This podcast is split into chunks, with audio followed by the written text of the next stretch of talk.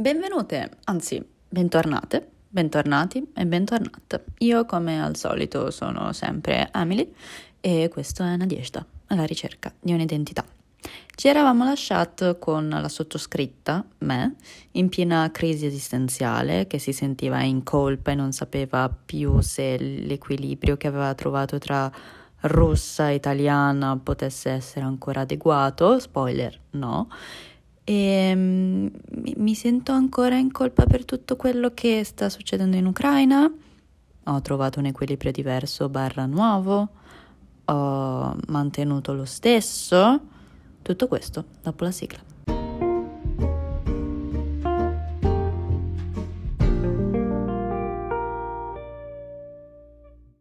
Per chi non avesse voglia di ascoltare tutti i miei pippozzi e tutti i miei voli pindarici, ecco le risposte brevi, ovvero non credo, forse no.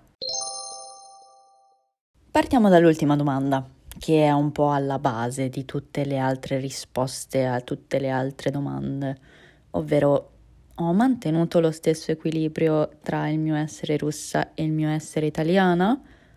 Appunto, no. Ed è un no secco, perché mi sono resa conto che quell'equilibrio che pensavo di aver trovato era estremamente fragile. Era fragile perché mi sono accorta di non aver accettato le mie origini per davvero, sostanzialmente le avevo archiviate, o meglio, messe tra parentesi, lasciate lì in sospeso e per come la vedo io, comunque naturale che sia, affinché qualcosa di archiviato, adesso penso un po' ai casi presente, i thriller, quelle robe lì tipo Criminal Minds, eccetera, insomma, quelle cose da, i casi da FBI e de- detective, cose strane che a me fanno impazzire, ma comunque sia un caso che viene archiviato e comunque è aperto, rimane aperto, non è che rimane lì così, a una certa tornerà fuori, tornerà a galla, come proprio questa cosa nei miei pensieri. Mamma mia, che metafora, ammazza, oh! A parte questa mia similitudine più che metafora, eh, lascia un po' il tempo che trova un po' terribile tra il mio equilibrio e casi dei detective barra FBI. Comunque, eh, questo equilibrio non era altro che la strada più facile e più veloce che ho trovato sostanzialmente. Non era effettivamente un vero equilibrio, era un equilibrio a tutti gli effetti temporaneo, provvisorio, perché forse, e sottolineo forse, ho trovato un equilibrio nuovo che è decisamente diverso. Forse non definitivo neanche questo, però è decisamente diverso e soprattutto molto più impegnativo di questo. Questo nuovo equilibrio che potrebbe funzionare sia per la mia salute mentale, sia perché per definizione potrebbe essere effettivamente un equilibrio vero e non un equilibrio fasullo come quello che ho appena abbandonato e eh, prevede ovviamente l'accettazione totale ed effettiva delle mie origini. Insomma, l'accettazione del fatto che io sono eh, un ibrido strano, sì, un ibrido strano, strano tra virgolette tutte. E perché? Come spiegarvelo? E il fatto è che io sono russa per nascita, ok, giusto?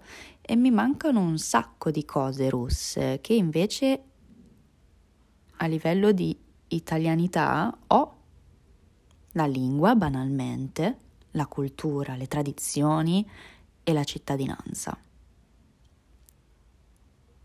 Sarà un lungo percorso per rendere solido questo equilibrio, così precario al momento.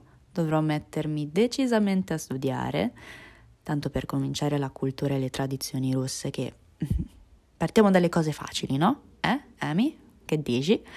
E ehm, in realtà ci stavo pensando e questa cosa io l'ho sempre voluta fare, ma non l'ho mai fatta. Forse, boh, mm, una risposta che mi sono data potrebbe essere per paura, paura di scoprire di non sapere troppe cose sulle mie origini, come se io non ne fossi già consapevole, capito io genio. E, ehm, e alle superiori mi ero un attimo sbloccata, infatti mi ero imparata il cirillico, ancora lo ricordo, eh, so eh, leggere il cirillico russo, adesso più o meno sto prendendo la mano con il cirillico ucraino, ma chiaramente è lo stesso concetto del cirillico in russo. Io so leggere, ma non capisco quello che sto leggendo, quindi dovrò rimboccarmi assolutamente le maniche eh, anche per questa cosa qui. Insomma, un passo alla volta, come dice una mia cara amica. Eh, sì, dai, me lo direbbe anche questa volta probabilmente, un passo alla volta. Ce la posso fare, dai. Yay! Ora, arriviamo a noi, alla domanda che tutti, tutte e tutte stavate aspettando, ovvero mi sento ancora in colpa per la questione ucraina? No, non credo, forse un pochino. Cioè, il, il fatto è che razionalmente no. Però in fondo, in fondo, in fondo alla mia coscienza c'è sempre quella vocina che mi dice, che mi ricorda, ma guarda, secondo me ancora un po' ti senti in colpa. Proviamo a fare un ragionamento insieme, ok? Partiamo da un assunto, come si direbbe in filosofia. Un assunto è semplicemente qualcosa che si prende come punto fisso all'inizio di un ragionamento o nel mentre. Comunque, adesso è all'inizio, quindi questo assunto numero uno è che io credo che ci si possa sentire in colpa riguardo a un qualche cosa se non si sta facendo nulla riguardo a quel qualcosa. Ed è per questo che io non mi sento in colpa a livello razionale di quello che sta succedendo in Ucraina per colpa di Putin. Perché effettivamente io sto cercando di fare qualcosa, sto cercando perché eh, non sono una giornalista, uno, e due, non sarò io quella che cambierà tutta la situazione, ognuno fa quel che può, insomma.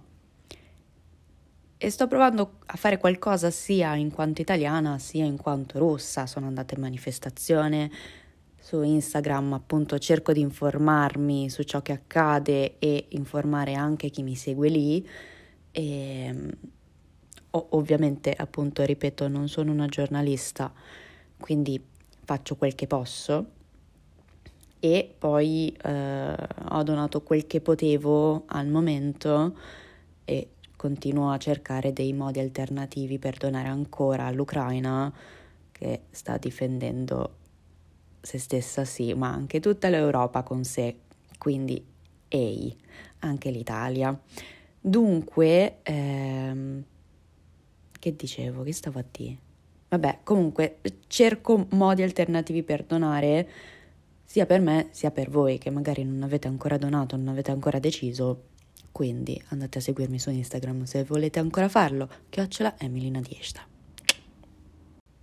Insomma, per ricapitolare, io e tante altre persone ci stiamo facendo veramente in quattro per fare tutto il possibile, ovviamente all'interno della nostra sfera di influenza, che può essere sia a livello influencers uh, grandi con un sacco di numeri, ma anche proprio a livello personale, perché anche quella è la sfera di influenza.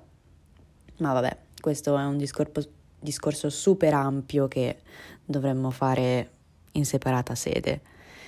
E dunque io non dovrei sentirmi in colpa, giusto?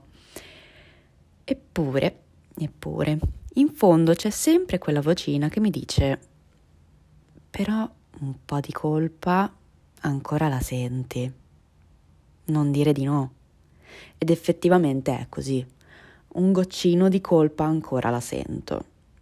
Però volevo ringraziarvi, voi che mi avete scritto, perché ehm, un sacco, un sacco, un po' di persone adottate come me dalla Russia mi hanno scritto in questi giorni e mm, mi hanno detto io mi sento in colpa e non capisco per quale motivo. Che bello, siamo proprio tutte sulla stessa barca Amic.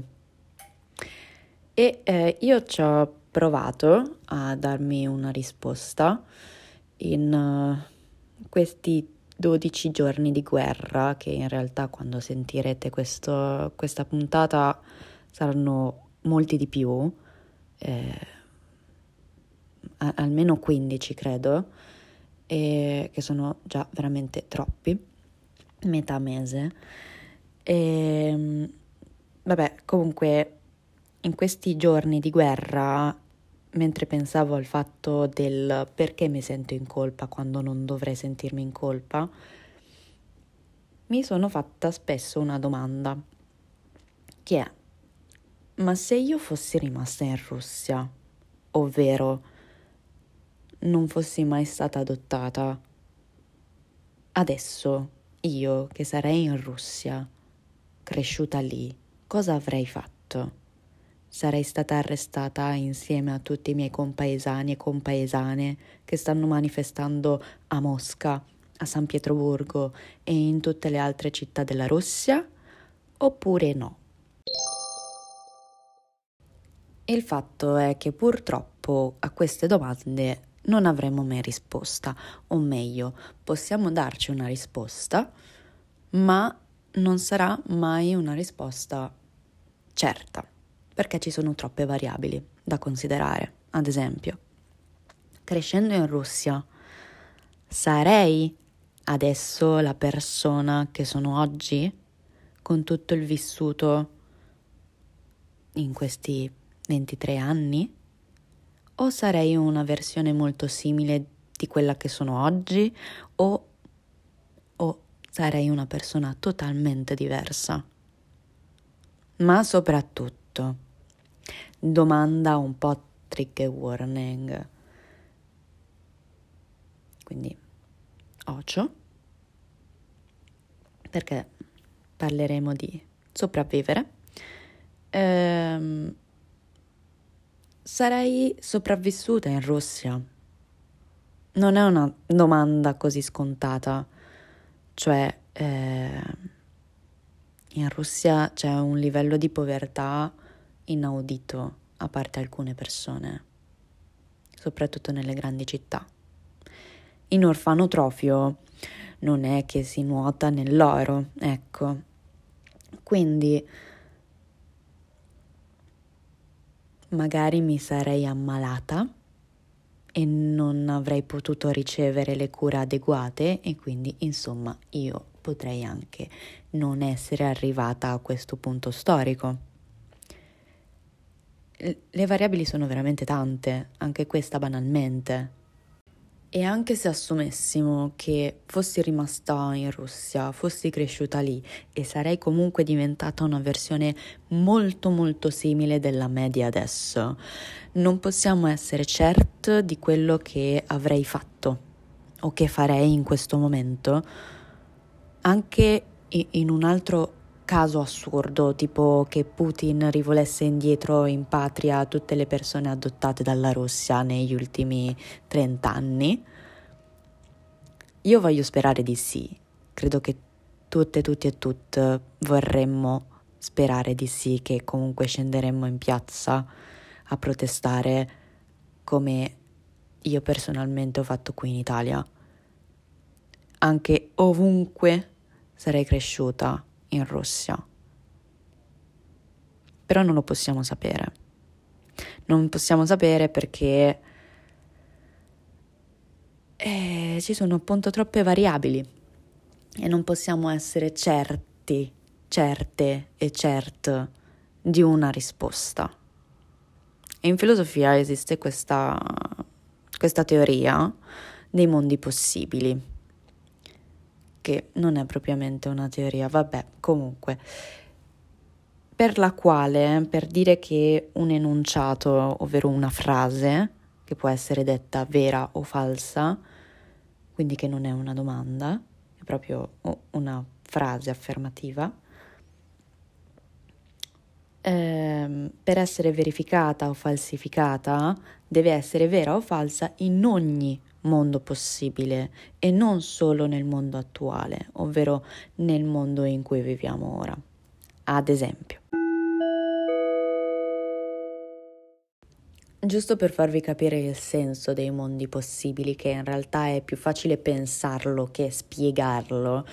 Comunque, tutte le ipotesi che abbiamo fatto sul fatto che io fossi rimasta in Russia avrei fatto quello, questo e quell'altro, sono tutte cose che effettivamente potrebbero essere vere, quindi che qualcuno, che io in quel mondo possibile le abbia fatte, in un mondo possibile non nel mondo attuale. Anche banalmente se fossi rimasta in Russia, cioè dire nel mondo attuale, quindi adesso, nel qui e ora, in questo mondo in cui viviamo, se io dico non sono mai stata adottata, è un'affermazione falsa, ok? È un enunciato falso. Ma se in un mondo possibile in cui effettivamente io non sono mai stata adottata, dico io non sono mai stata adottata, in quel mondo possibile in cui non sono effettivamente mai uscita dalla Russia, allora è un enunciato vero, ok? È un altro mondo possibile, cioè un, un, una specie di multiverso, ecco, presente i multiversi e mondi paralleli. Ecco, uguale, stesso concetto. Potevo spiegarlo subito così. È un discorso contorto, molto anche, me ne rendo conto, ma spero di averlo spiegato decentemente e che voi siate riuscite, riusciti e riuscite cogliere il senso di questo mio ennesimo sproloquio, mannaggia a me. Se così non fosse, mi scuso, voi limitatevi nel caso a pensare ai uh, multiversi del mondo Marvel, tanto è praticamente la stessa cosa. Ora, esiste una soluzione a tutta questa incertezza? Purtroppo no, almeno filosoficamente no, anche se ponessimo il fatto che saremmo esattamente le stesse persone che siamo ora in questo mondo attuale, in filosofia sì, esiste una possibilità. Questa possibilità è di Kripke, Kripke ehm, ed è la teoria dei designatori rigidi, ovvero una definizione che designa ogni soggetto che esiste nel mondo attuale e ha una definizione ben precisa. Questa definizione ben precisa che appunto designa il soggetto per questo designatore rigido, perché non può variare, è uguale, identica alla definizione che si può dare di questa persona, di questo soggetto nel mondo attuale. Però vi risparmio tutte le obiez- obiezioni filosofiche che ne conseguono. Dunque, amiche, amici, amic adottate dalla Russia come la sottoscritta. L'unica vera possibilità che abbiamo, se ovviamente avete anche voi queste domande che frullano nella testa, è conviverci. So che è brutto, ma meglio, secondo me, di non sapere il perché ci sentiamo in colpa e raccontarci che cosa faremmo se le cose fossero andate diversamente. E questo determinato scenario che possiamo immaginare, immaginare non può accadere, perché la nostra vita appunto è andata in un altro modo proprio all'inizio o più o meno all'inizio. Non possiamo cambiare il passato, dunque l'unica cosa che possiamo effettivamente fare è cercare di contribuire il meglio che possiamo nel qui e ora a questa situazione, nel nostro piccolo, perché comunque anche il personale è politico. E questo in realtà vale un po' per tutti, cioè tutti, tutte e tutto, eh, ovvero che il personale è politico, quindi la cosa migliore da fare in qualsiasi modo il passato dovesse tornare eh, a galla, sia il nostro personale sia storico, proprio a livello di storia umana, dovesse tornare a galla, perché torna a galla sempre e comunque, ehm, pensiamo banalmente al colonialismo italiano che ci siamo raccontate, raccontati e raccontato un sacco di belle storie, però sono belle storie e non sono la realtà.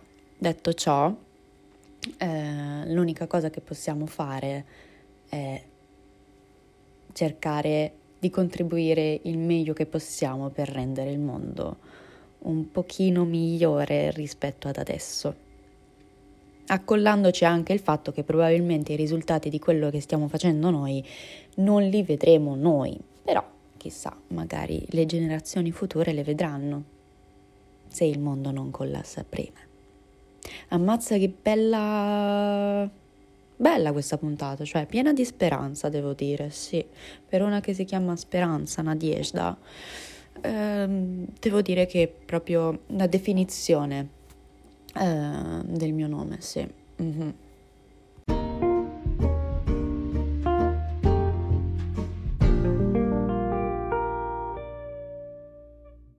Detto ciò, grazie per avermi ascoltata fino a qui, per aver sopportato questi miei sproloqui anche questa settimana. Io vi ringrazio e vi voglio molto bene. Grazie per il supporto soprattutto per il reel che ho fatto uscire questa settimana che è letteralmente esploso, non me lo aspettavo neanche di ricevere tutto quell'affetto, boh raga grazie, mi voglio bene e niente, ci vediamo forse la prossima settimana, comunque in un prossimo episodio. Nel frattempo ci sentiamo su Instagram o TikTok. Ciao, pacca.